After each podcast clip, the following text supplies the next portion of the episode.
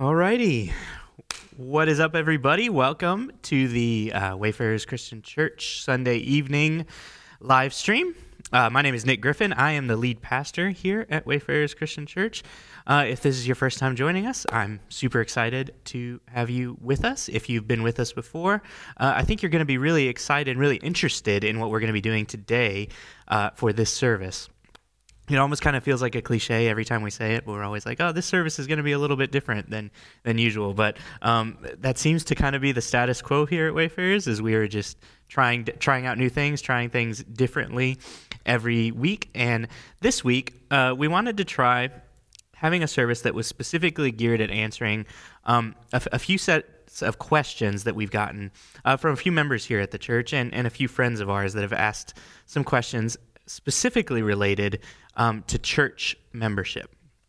Um, this is one of those ideas that if you've grown up in church, it probably is not even something you've even uh, questioned or thought about. You know, church membership, it's just a thing we do. You know, you you get up, you go, and you become a member of a church. Um, but the, the, the real interesting question that was brought up is, is this idea of church membership biblical? That's the specific question that we wanted to answer today, is is the way we do church membership, I guess I would say specifically in the, in the Western American church today, is this a biblical concept? Is this something that we should be doing? This is also really helpful because we are a relatively new church. We've only been going for a few months here. Well, I say that. We're we're nearing a year now at this point. It's It's been about a year that we have been going between our live streams and our meeting in, in, in person here. Um That, uh, but as a relatively new church, we haven't really fully exactly defined what church membership is going to look like at, at this church specifically. So this was one of those things that was really helpful um, for me to to do the study myself. Uh, you know, I, I, I love when people ask questions that I, I have some ideas about, but I have not really done the like deep dive on studying it personally. Um, and so it just kind of, it, it forces me to get in there, to get into the Word and to study it uh, for myself. And it also is kind of helping us define a little bit of what we are going to be doing um, as a church here at Wayfarers. But like I said, the question for today is, is church membership biblical? And because the idea of, of biblical is so central to this question, um, we're going to be pulling up a whole bunch of Bible verses, so just be ready for that. There's a, there's a long list of them. Um, I'm looking at my wife, Adrienne, back here running the uh, pro presenter. I think we're, we're hopefully we'll be on the same page here. We'll be able to go through the, the scriptures specifically. Um, Adrienne and, and Reagan, our worship leader, were filling me in on the idea of uh, of Bible drill uh, recently as something that Um, I guess specifically Baptist churches do, I guess, is that the thing? Uh, I, as not a Baptist kid who didn't grow up Baptist, I wasn't familiar with Bible drill, but, you know, it's just, the, uh, as I understand it, correct me if I'm wrong, uh, like a competition where you would be giving a pa- you would be given a passage and you had to, like, as quickly as you could, open up to that passage, find that passage, and it was it was like a, a we used to do something called Bible Bowl. I think it's kind of similar, like a competition related to the Bible. Uh, today, if you got to be a part of those Bible drill classes, you, those skills are going to come in real handy because we're go, we're going we're going through several passages today looking at this concept. So I wanted to divide it in kind of two camps here at the beginning. First, I want to give you some of the arguments that people give uh, that would answer that question as yes. Here's here's what some people say to answer that yes, church membership is biblical. And I'm mostly basing this on a particular article uh, by a, a famous pastor, many of you may have heard of him, named Matt Chandler, who's at a church called the Village Church in Dallas, Texas. I really like Matt Chandler. I like a lot of how he uh, approaches the way that they structure their church. And he himself is very, very convinced that uh, church membership is, in fact, a biblical concept. So he wrote an article kind of defending that idea, defending the fact that he thought church membership was biblical. And I just really pulled a lot of his points. Later on this week, we're going to post uh, kind of all these notes I have from this lesson today. It'll have this article along with another one I'm going to mention later linked, so you guys can go and do some further reading and research if you would like as well. But we're just going to kind of get the thousand-foot view, some of the th- main points that uh, Matt Chandler makes. So again, the first part here we're going to do is, here's some defenses from people who do believe that church membership is a biblical concept.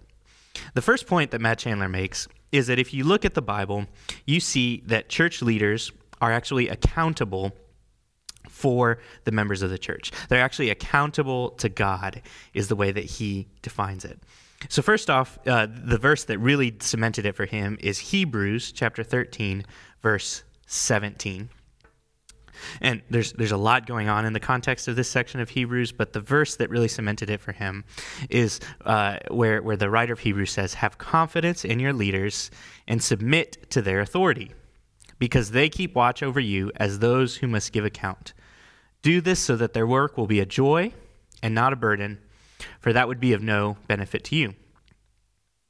So the the the line that really got him is the fact that these church leaders are going to be accountable for you.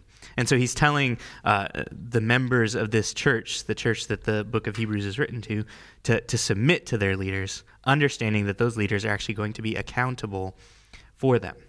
This is a concept that I've only recently been discovering, but it, it's a very interesting one about the fact that that we are actually going to have to be accountable a, as leaders, I would say, uh, not only for, for ourselves, but also for uh, the members of our church. Uh, there's a, another passage in Acts chapter twenty, where the Apostle Paul is talking to a group, uh, to a church right before he is about to leave.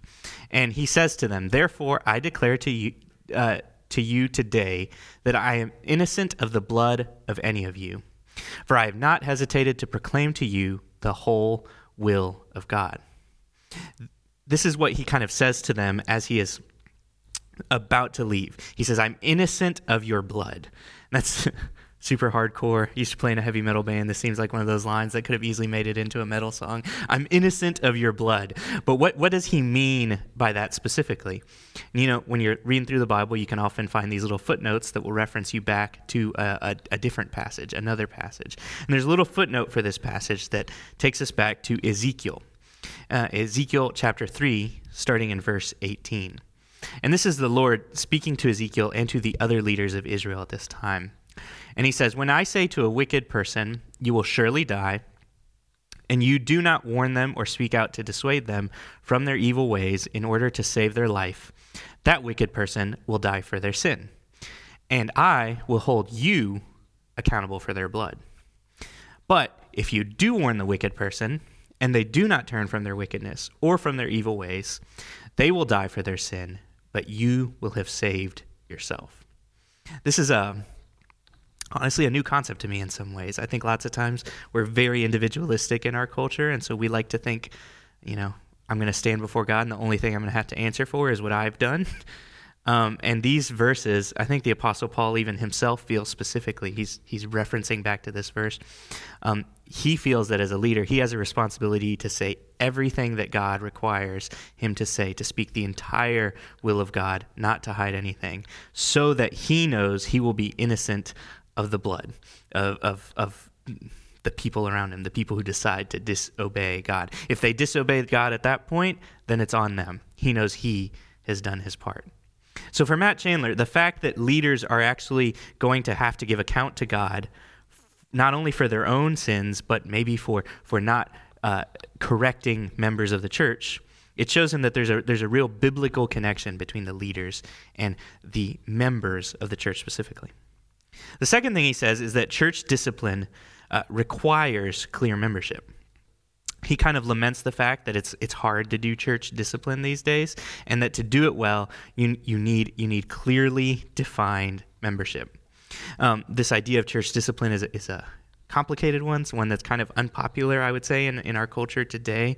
Um, but the verse he uses to to really go into this is, is kind of the one of the main verses of related to church discipline, and it's in First Corinthians uh, chapter five. Starting in verse one, the Apostle Paul says, to this church in Corinth, he says, "It's actually reported that there is sexual immorality among you, and of a kind that even the pagans do not tolerate. A man is sleeping with his father's wife. And you are proud. Shouldn't you rather have gone into mourning and have put out of your fellowship the man who has been doing this?" He tells them, uh, you, you get you got to kick this guy out, put him out of your fellowship, this man who is sleeping with his stepmother. The Apostle Paul, he he, he just can't believe it. He's like, this is the sort of thing even the pagans don't do, and you guys are doing it. He can't believe it. What he encourages this church to do is to kick this man out of their fellowship. And again, for Matt Chandler, it has to be clear what that fellowship is for you to be able to be kicked out of it. And so he goes on in uh, in, in verses nine through thirteen. I'm just skipping ahead a little bit in that same chapter. The Apostle Paul gives them more instructions on this. And he says, I wrote to you in my letter not to associate with sexually immoral people. Not at all meaning the people of this world who are immoral, or the greedy and the swindlers or idolaters. In that case, you would have to leave the world.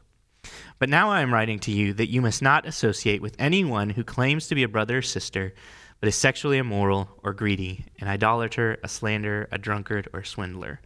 Do not even eat with such people. God will judge those outside. Expel the person, the wicked person, from among you. Uh, this idea, from among you, you got to be able to expel them from among you. For Matt Chandler, it's got to be very clear what the among you is. Who who who is within us? Who is a brother or sister? Who is a part of this? For church discipline to happen, you have to be able to clearly define that so that you can kick a person out. And the third and final point Matt Chandler makes in defense of this idea is that he says that the early church itself was organized and hierarchical. Sometimes we have this idea that the early church was was was just very, you know, there there weren't clear distinctions, there weren't clear leaders, everybody kind of got to do a little bit of whatever they wanted. I know I personally was a part of a church when I was younger that, that really firmly believed this, and so um, I was a part of a house church that it was it, we were very adamant that no one was the pastor, no one was an elder, no one was in charge, everybody was on the same level, everyone was allowed to speak, everyone was allowed to do whatever they wanted to do. We I was very convinced of this. Matt Chandler is convinced that that is actually not the case. That is not what the early church was like. And so in First Timothy chapter five, verses three through sixteen, you can kind of see the Apostle Paul laying out what that um, honor and hierarchy might look like by comparing widows and elders specifically. He says to them, give proper recognition to those widows who are really in need. But if a widow has children or grandchildren, these should learn first of all to put their religion into practice by caring for their own family, and so repaying their parents and grandparents, for this is pleasing to God. The widow who is really in need and left all alone puts her hope in God and continues night and day to pray and to ask God for help. But the widow who lives for pleasure is dead even while she lives. Give the people these instructions so that no one may be open to blame. Anyone who does not provide for their relatives, and especially for their own household, has denied the faith and is worse than an unbeliever. And this is the interesting part here. He says, no widow may be put on the list of widows unless she is over sixty, has been faithful to her husband, and is well known for her good deeds, such as bringing up children, showing hospitality, washing the feet of the Lord's people, helping those in trouble, and devoting herself to all kinds of good deeds. As for the younger widows, do not put them on such a list, for when their sensual desires overcome their dedication to Christ, they'll want to marry. And thus they bring judgment on themselves, because they have broken their first pledge. Besides, they get into the habit of being idle, going about from house to house, and not only do they become idlers, but also busybodies who talk nonsense, saying things they ought not to. So I counsel younger widows to marry, to have children, to manage their homes, and to give the enemy no opportunity for slander. Some, in fact, have already turned away to follow Satan. If any woman who is a believer has widows in her care, she should continue to help them and not let the church be burdened with them, so that the church can help those who are really in need. This is a long section. It may seem somewhat unrelated, but it, it's it's interesting. It's it's the Apostle Paul giving very clear instructions as to which Uh, which types of widows in the church. This was something that was very important to the early church, caring for widows, caring for orphans, something you see all the way through the Bible. But it was very important to them to, to care for the widows in, in the church. And the Apostle Paul gives them very clear and, and, and direct instructions as to um, which widows should be helped, which widows shouldn't be helped. And Matt Chandler's argument is that the the clear, detailed, and organized way that the Apostle Paul goes about laying out Uh, these rules shows that the the church kind of had some some structure, some organization, and some ideas about who could be helped and who couldn't be helped. And in fact, he, he goes so far as to say it, it looks like it, it, you can clearly see that they they would give their money, kind of put it in one big pot, and they had specific rules about who could receive help from that or not. But the, the next part, which uh, is in this same passage, I actually don't think we have it up on the screen, but I'll read it for you guys here, also from First Timothy chapter five, is the interesting way that the Apostle Paul connects that whole argument about widows to elders, to the leaders in the church.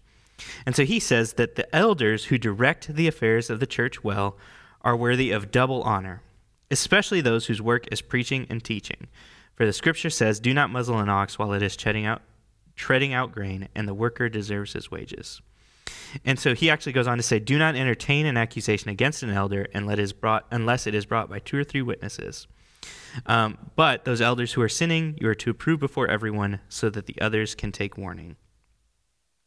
Um, and so he brings about this idea of the honor that is expected of widows and connects it even to elders specifically. This is actually one of the best verses you can kind of use um, to defend the idea of, of paid uh, church uh, elders, pastors, preachers, or teachers. Um, it's it's kind of pretty clear that the Apostle Paul believes that double honor that he's talking about is that these elders uh, should be paid. And Matt Chandler's specific point is that it was very clear to them who uh, who the who the church leaders were. Everyone knew who those elders were, and in fact, those elders had even kind of a, a an, an extra level of um, accountability that they were going to be called to, and an extra level of uh, proof that would have to be presented for a church member to entertain an accusation against them. And there's one more passage that he uses to defend this, and Act, it's Acts chapter six. It's just verses uh, one through four. And he describes that in those days, the number of disciples was increasing, and the Hellenistic Jews among them complained against the Hebraic Jews because their widows were being overlooked in the daily distribution of food. So the twelve gathered all of the disciples together and said it would not be right for us to neglect the ministry of the word of God in order to wait on tables. Brothers and sisters, choose seven men from among you who are known to be full of the Spirit and of wisdom. We will turn this responsibility over to them, and we will give our attention to prayer and the ministry of the word. In this passage, it's again dealing with, with helping the widows, something which I, I said was very important to the early church. And the apostles are concerned that too much of their time is being taken up with just the, the, the day-to-day handlings of taking care of the widows. And so they encourage the church to, to select from among them seven men who can take on this responsibility. And and you can just kind of clearly see the, the organization, the structure, the the the kind of criteria that was used to select the leaders and to clearly define them. Uh, the, the article is, is really good. It goes on really long, and it gives lots of really, really good uh, defense for the idea of uh, membership, organization, clearly defined membership, clearly defined leaders, and all of that being kind of a, a biblical concept. And again, I, like I said, we'll post this article later. You'll be able to see if you want to go and read, you know, his full arguments. I'm just giving you the quick overview of what he says.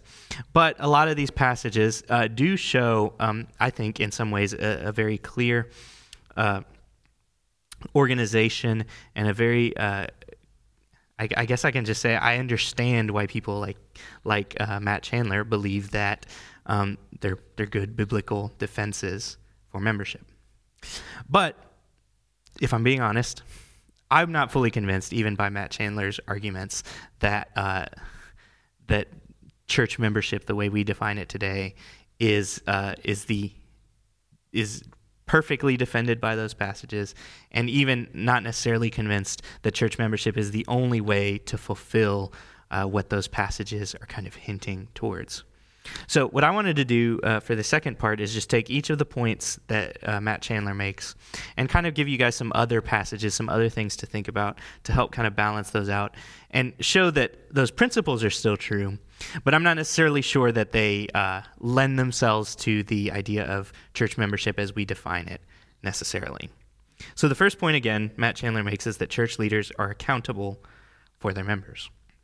This is a good point, something that, again, I think can be biblically defended. But a counterpoint I would make that we need to consider this too is that it's not just leaders that are accountable. We are actually all accountable for each other. Uh, it, Matthew chapter eighteen is the uh, kind of biggest example of this. Uh, it's, it's a famous passage where Jesus shows how we're supposed to handle conflict in the church. And he says, if your brother or sister sins, go and point out their fault, just between the two of you. If they listen to you, you have won them over. But if they will not listen, take one or two others along so that every matter may be established by the testimony of two or three witnesses. And if they still refuse to listen, tell it to the church. And if they refuse to listen even to the church, treat them as you would a pagan or a tax collector.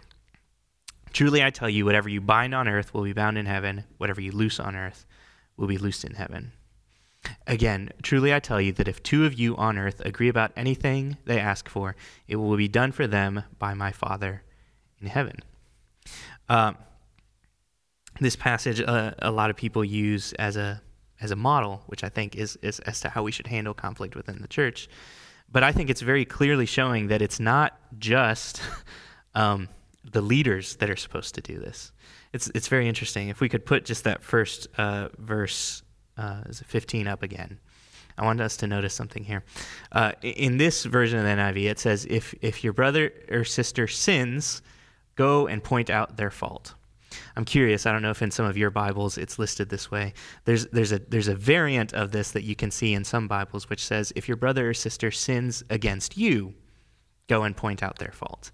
Um, this is one of those interesting aspects of Bible translation where over the years as Bibles were copied and, and we got different um, uh, copies of the Bible, you started to get some slight differences in certain sections.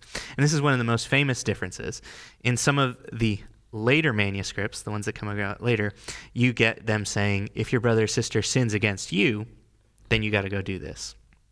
But in most of the earliest manuscripts, and we would argue the more reli- most reliable ones we have, it simply says, if your brother or sister sins. Now, if you think about that for a second, you can understand why this is uh, complicated for us and why we would rather it be the second one. I know me personally, I'd rather it be the second one. So I only have to confront people if they hurt me, if they sin against me.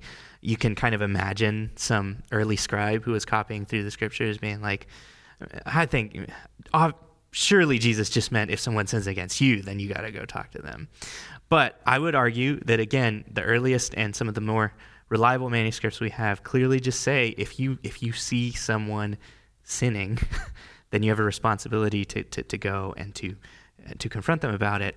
Um, in this very clearly ordered, organized, and I would argue it needs to be loving way. It's not just something that we do. Uh, uh, just cer- certain people like confrontation. I'm not sure that this, this is talking about, but it is talking about the importance of all of us understanding that we are all accountable for each other. Uh, James actually makes an interesting point where he connects it specifically with teachers. James chapter three, verse one, he, he says this very interesting thing where he says, not many of you should become teachers, my fellow believers, because you know that we who teach will be judged more strictly. It's interesting, the the judgment of God has all these layers to it, obviously, and whether it is uh, the accountability we have for keeping e- each other on the path of following Jesus, whether it is the accountability that teachers have. I think we can clearly see uh, throughout the Bible that that this extra level of accountability is not just something exclusively Uh, for leaders. Now, it's clear that uh, it would make it easier for leaders if church membership was clearly defined. This has been one of my temptations here recently as I've uh, thought about what maybe my personal responsibility would be as a church leader. It would really, really be easy for me to, to be able to just have a nice little list of here's my church members. These are the only people God's going to judge me for. If you're not on this list, don't worry about it. I'm fine. I I, I really do think for a lot of church leaders, that's that's the temptation. That's why we like church membership so much, because it gives us a nice, clear uh, boundary line to who we are responsible for. And so um, I wish that were the case, but I, I believe that biblically, it's act- th- those boundary lines are, are much wider, and it really does extend to anyone who would call themselves a, a brother or sister or a follower of Christ. The second point, again, Matt Chandler makes is that church discipline requires clear membership. Um, that basically, you can't have church discipline unless you can just clearly know who the members are. Again, I do think this point is true, but one thing that I think needs to be understood is that our churches today look very different from their churches. They look very different from what these first century churches looked like in a lot of ways. It's hard to to, to really explain uh, all the different ways that those first century churches were different. But one of the clearest and easiest ways we can understand it is that there weren't a lot of Christians. Uh, you know, m- most of the studies people can do, they're, they're, they're, the, the numbers grew, and obviously the Lord was bringing growth. But when you look at the population sizes of many of these cities versus how many Christians we believe would have been in those cities, um, and you can even kind of see it from the way some of these uh, these books of the Bible are addressed, it's pretty clear that, you know, there there is a church in uh, in in in Corinth, there is a church in Jerusalem, there is, and and it, I, the implication I believe is that it was clearly known by all those church members in those cities who were the members of that church. Um, you know, they were, I guess I would say, small enough groups of people that everyone in that city knew, for the most part, who was a part of that church. Um, and so I do think that those boundary lines were actually a little bit easier for them to to, to draw sometimes, because it was just very clear that they knew who was and who was not a part of that church, who was and who was not a brother or sister.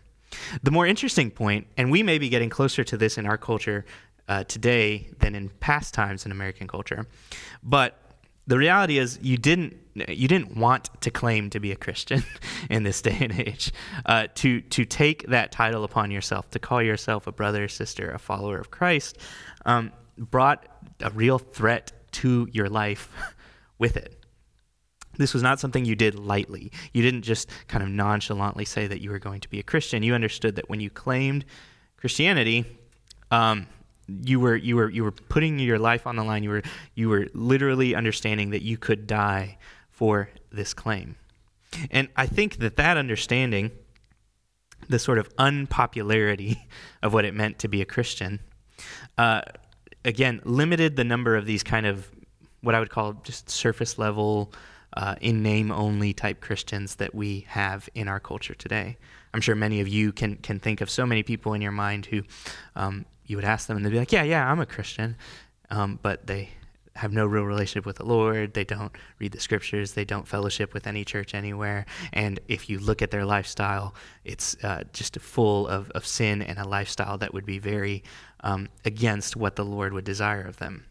I think it would have been harder to find those types of people in the first century, because to take that title upon yourself um, came with a lot of consequences. So uh, I do think that we have to understand that. We have to kind of uh, take the aspects of their culture that exist in our culture today, the ones that don't, and adapt the way that we handle church discipline today. I think this is one of the problems a lot of churches don't do when they've been doing church discipline.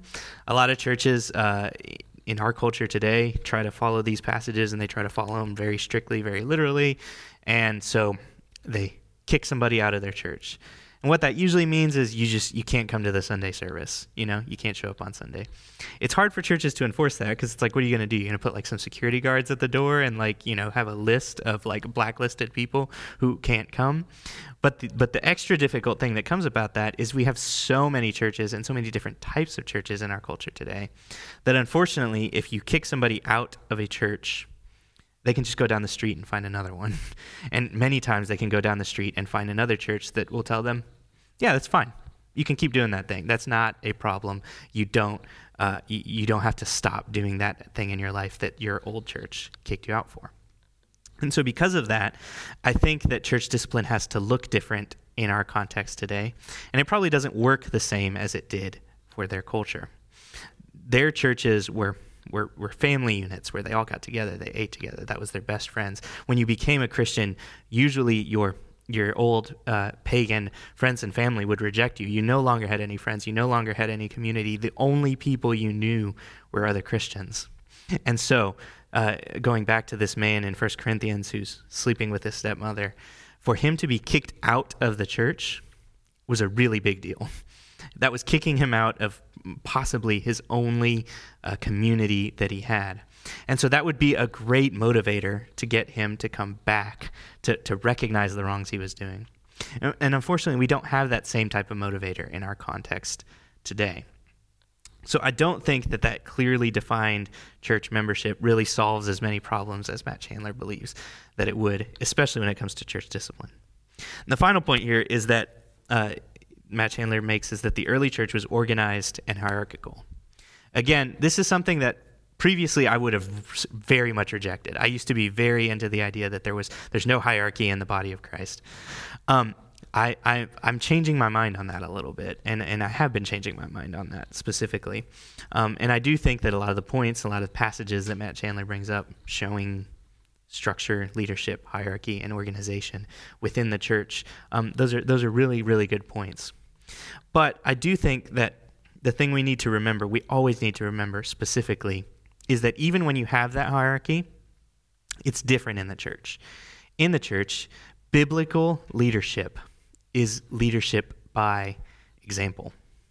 Uh, in uh, First Peter chapter five, verses one through four, we kind of see Peter clearly laying out what that leadership looked like.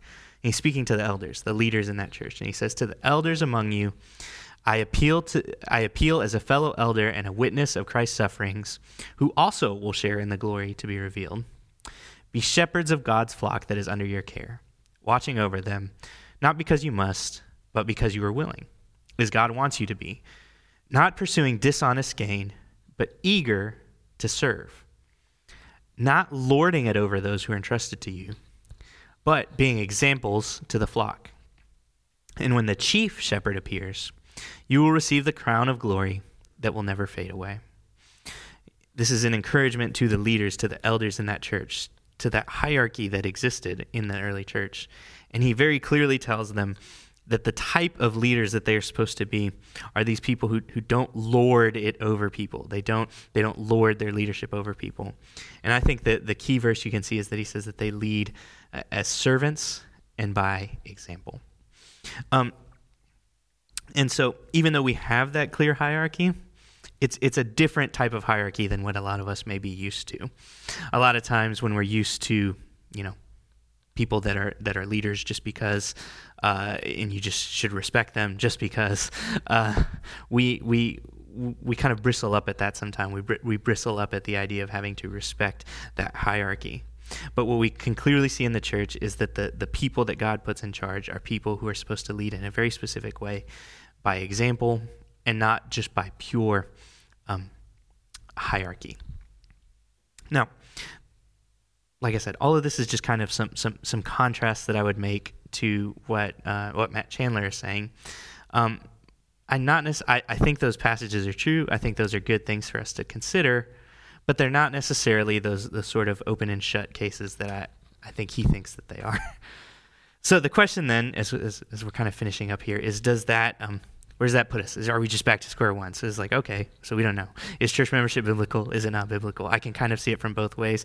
In some ways, are we just kind of at an impasse? Do we do we not know what church membership is? I think to really answer that question, because no, I don't think we're at square one. I am trying to take us forward. There's a there's a there's a real direction, especially here at Wayfarers at this church that I want to take us towards.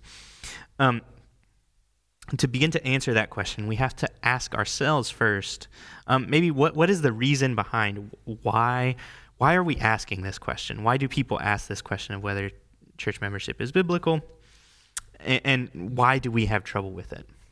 What why is it that we are asking this question? I, I've asked several people. I've actually had several conversations with people about this topic, and, and it's interesting. There's a, there's a few things that have just kind of continued uh, to come up. One of the first things I have heard from people who are kind of questioning church membership is that they're upset with churches that that force them to submit to certain teachings, uh, to to creeds. Certain churches have, you know, certain churches have these creeds, these lists of things you have to believe.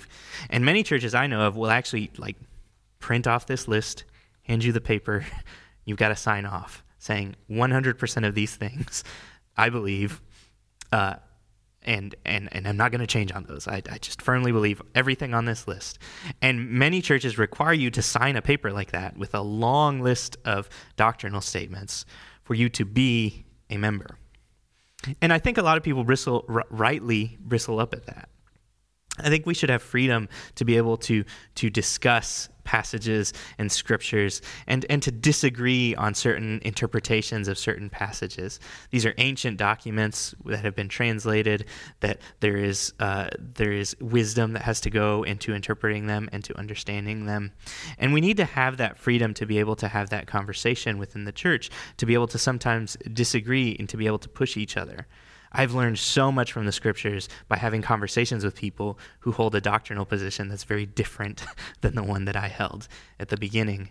And the the kind of growth that we are keeping ourselves away from by not doing that um, is is is difficult. And so I think a lot of people bristle up at the idea of church membership because it feels like somebody who's just trying to force you to believe all of these very specific things. And I need I think we do need to have freedom to be able to to discuss those.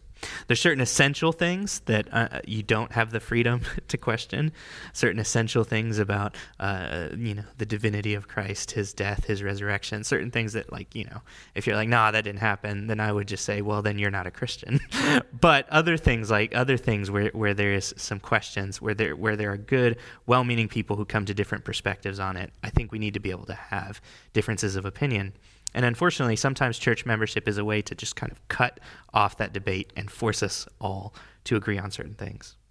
The other reason I think a lot of people have issues with it is because uh, people in power, some of these leaders, abuse that power.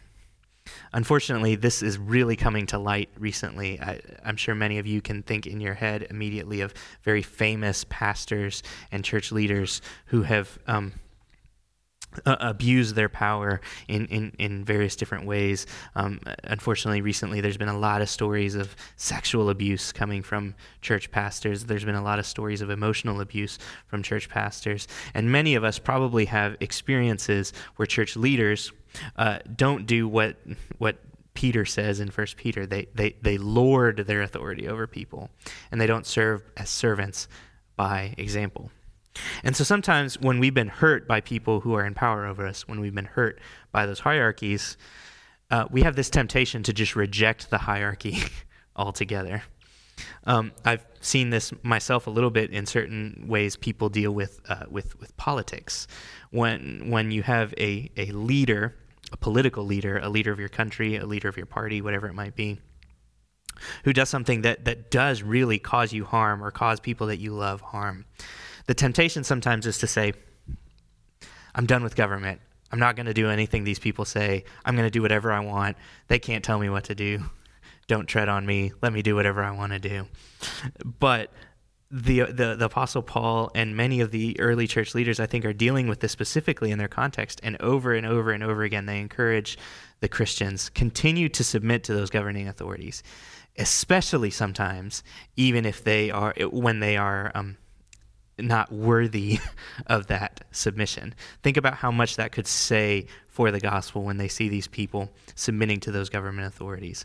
Think about it. The types of governments that that the early writers of the New Testament and that Jesus himself, the types of governments he's telling them to submit to, these were horrible governments filled with uh, leaders who were Uh, would abuse their power, would kill other people to get in power, would sexually abuse and sexually assault other people. The, the the sort of abuses of power and the sort of corruption that was present in these governments was on a level that is hard to find even in our context today. But even still, even with those governments, uh, the, the the apostles call the church to still submit to those governing authorities. And I think the same is true in the church. I, I, I will be the first to admit there have been so many church leaders who have hurt people in the church. They have sinned, they have done wrong, and they will face judgment for those things that they have done. But that doesn't mean we throw the baby out with the bathwater. That doesn't mean that we throw out all structure, hierarchy, organization, or leadership with that. Even when certain leaders fail, we still need leaders. We still need Uh, that that clear organization that comes uh, w- with a church that has clear hierarchy. Uh, over and over and over again, the Apostle Paul says that God is a God of order. And I think for there to be order, there needs to be structure. The, and the, finally, I think that one of the reasons that we have issues with church membership probably does deal with that church discipline thing. We've sort of misunderstood the idea that we're not supposed to judge. I think I've heard a lot of people say that. Oh, don't judge, don't judge. Jesus says, don't judge. Judge not, lest ye be judged. And it's just kind of this this this rule that a lot of Christians have just taken as a as a as a blanket rule across the board. I'm not supposed to judge anybody. And for those people, I would specifically read you again the the words of the Apostle Paul in First Corinthians chapter five, verses twelve and thirteen. And and here the Apostle Paul says, uh, what business of, is it of mine to judge those outside of the church? He does pretty clearly say, if you're outside the church, if you're in the world, I don't judge you. But he does say, are you not to judge those inside? He says, God is going to judge those outside. You judge those inside. Expel the wicked person from among you. We, I understand why we have so many issues with church discipline. But I think uh, it is clear that it's it's it's sort of a, it is a necessary thing. It it's it's necessary for the the people of God to be judging each other. That's uh, maybe a controversial thing to say, but I think it's very clear biblically. Um, we are we are we are judging each other, and I, and I actually think this is one of those things that sounds awful on the on the face of it, but is really encouraging if you really look into it. Um, I'm oftentimes really, really bad at seeing the areas where I'm doing terribly. We all have our own blind spots. We all have this ability to just not um, see certain aspects of our lives. I was just having a conversation earlier today with a few uh, members here at the church about how there, there are very clear sins and issues in my life that I've had to deal with over the last few years that I probably spent twenty, twenty-five years not even knowing was a problem until somebody else, something external came along and pointed it out to me. And so one of the one of the the joys really of being a part of a church community is that, you know, it's not just up to you to figure out what's wrong with you. It's not just up to you to be like perfectly aware of everything that you need to fix in your life. You have people around you who can sometimes maybe see things more clearly than you can, who, who are helping you, pointing things out that you may not have noticed, looking at areas where you can improve yourself. And I think the really encouraging and amazing part of uh, of that that accountability that we have in the church is that it's it's from people who, who love you, people who care about you, and people who have your best in mind. Like I said, there are some people who like conflict. They just like to confront people. And unfortunately, I do think sometimes those people find their way into the church and it just becomes a free-for-all for them. It's an awesome opportunity for them to point out everything that is wrong with everybody else. I don't think that that is what this accountability and this church discipline that is described in the scriptures is talking about. What this is talking about is a group of people who love each other and who are who are actually trying to help each other. When we are pointing something out to you, it is not because we, we feel good about pointing out how bad you are, because we are the first to admit that we struggle and we are sinners who have sinned in so many different ways. But what we are doing is we love you, we care for you, and we realize that these things that you are doing are actually hurting you, are keeping you from living the life that God wants for you.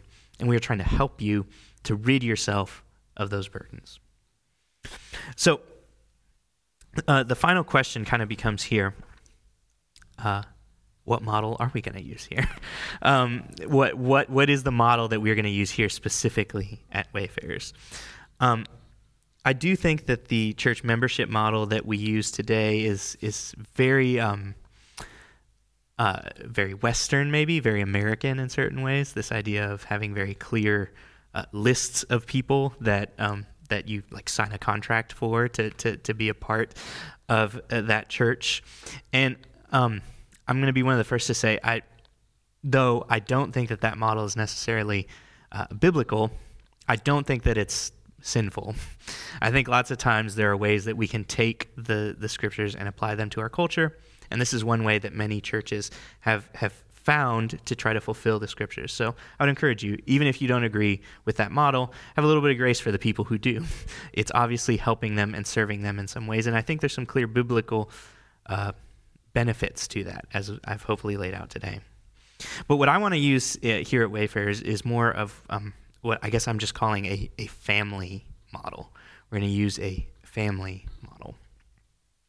Um, it, then there's a few things that come up with what it means. What what does that mean? What does a family model mean? There's a few things that I, a few kind of really three main points that I think kind of come up when we are using that as our as our context. The first is that uh, to be a family, you have to have a common last name. You you got to have something that that that defines you together. Uh, First Corinthians five verse eleven. Uh, is where the Apostle Paul is telling them not to associate with anyone who claims to be a brother or sister, but is one of all of these sexually immoral, greedy, idolater, all of these other things. Uh, again, to to be a family, you have to have a common last name. What he what he says is that this applies to people who are called brothers. Those of you who've been here at the church, you're going to get so tired of hearing me say this point because I say it all the time, uh, but it's very important to me. The early church was the first group of people where we have them using family terms to refer to people that are not their biological family. Cults do it all the time now, brother so-and-so, sister so-and-so, father so-and-so. But uh, from most of the study that people have done, before Christianity, you you don't have people who aren't biologically related using familial terms to refer to each other. This would have been super weird. For the early church, they would have been like, wait, that's my brother? That's not my brother. I don't, I just met that guy like like a few days ago. But it was very clear to the church that being um, a, a family was the way that they wanted to think about things. They they they understood that they were a part of, the, of a family. And what it meant to be a part of a family was that you would uh, willfully acknowledge that, and you would use maybe those familial terms to refer to each other.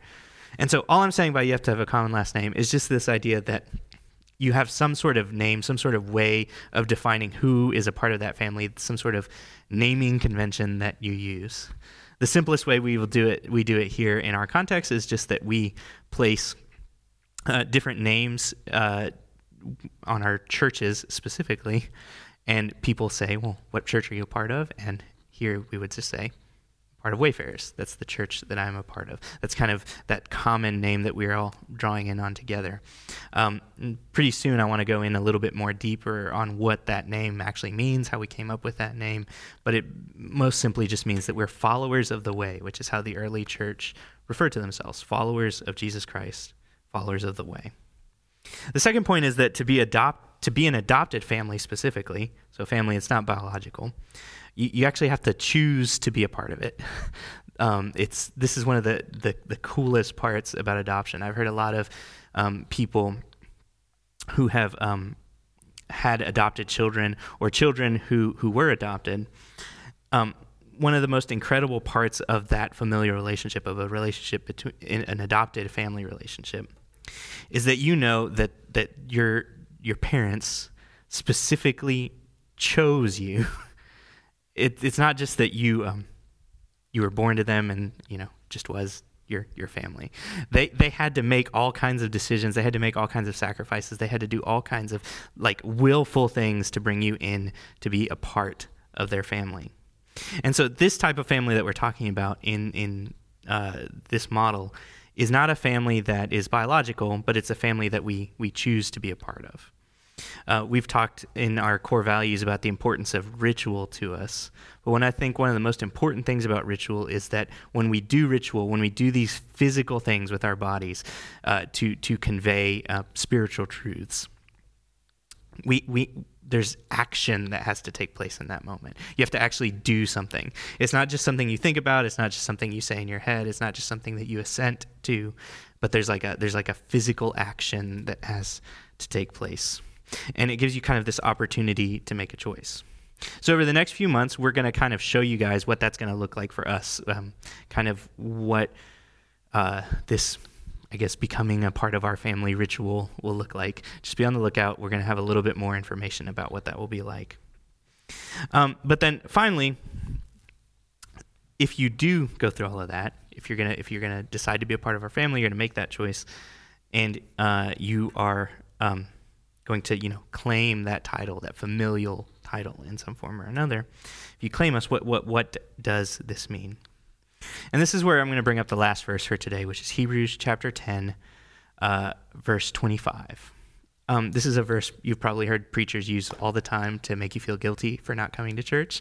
Uh, and they will say uh, that uh, the writer of Hebrews says to this church, you got to not, don't give up meeting together, as some of you are in the habit of doing, but encourage one another all the more as you see the day approaching. The, the day of the Lord is what he's talking about specifically in this moment.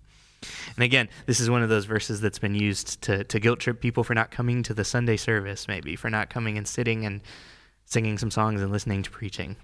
But I want us to look at specifically why the writer of Hebrews says that you're not supposed to give up meeting together.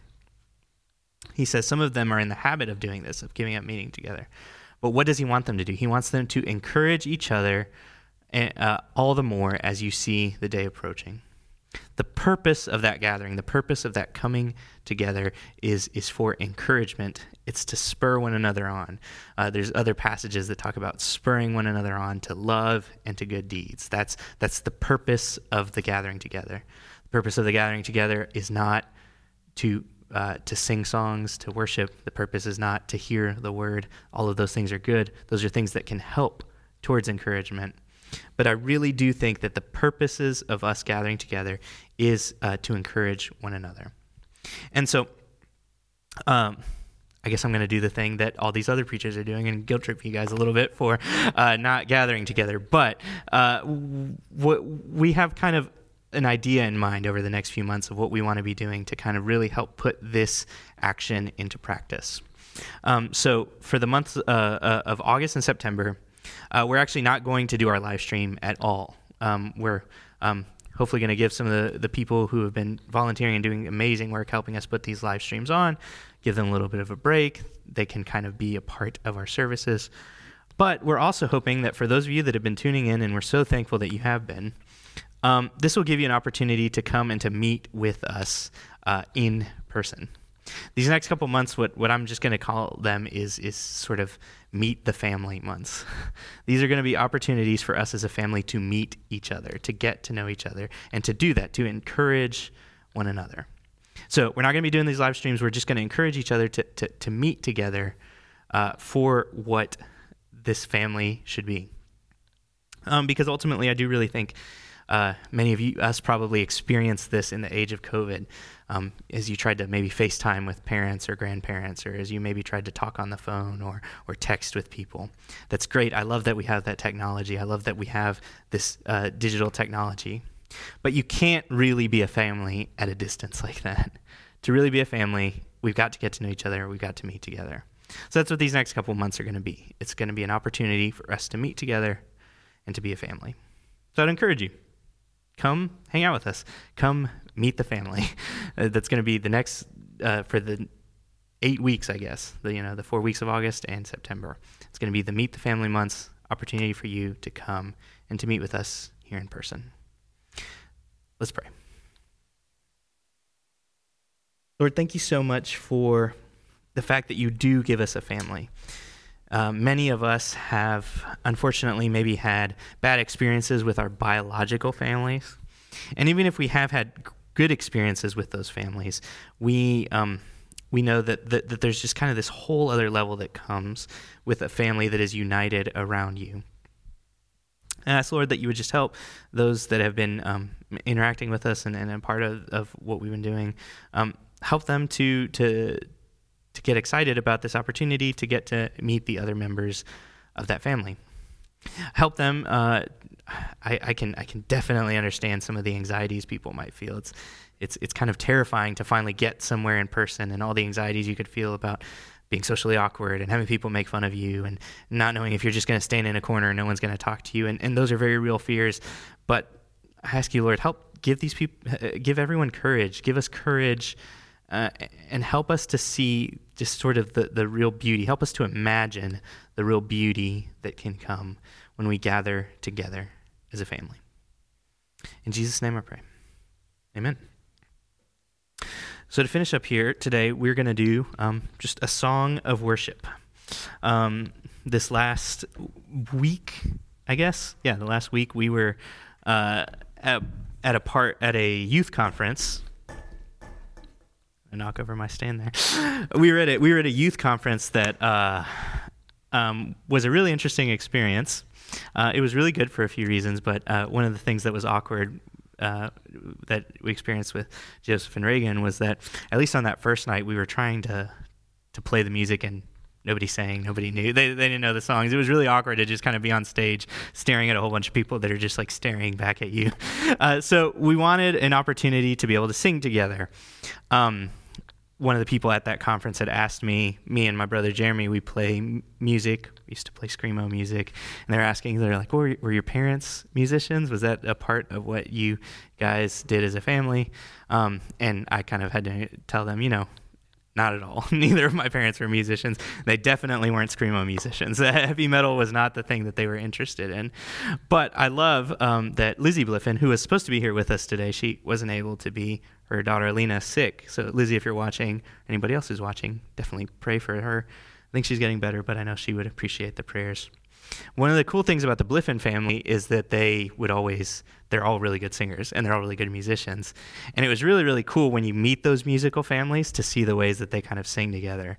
People who sing harmonies that are families, it's crazy that those harmonies just like lock in. There's this extra level of just like amazing uh, harmony that can come between family members that sing together.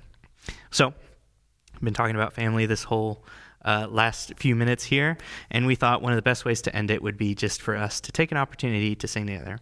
But we didn't want to repeat this week, so we tried to pick a song that hopefully everybody knows. So join in as we sing this last song.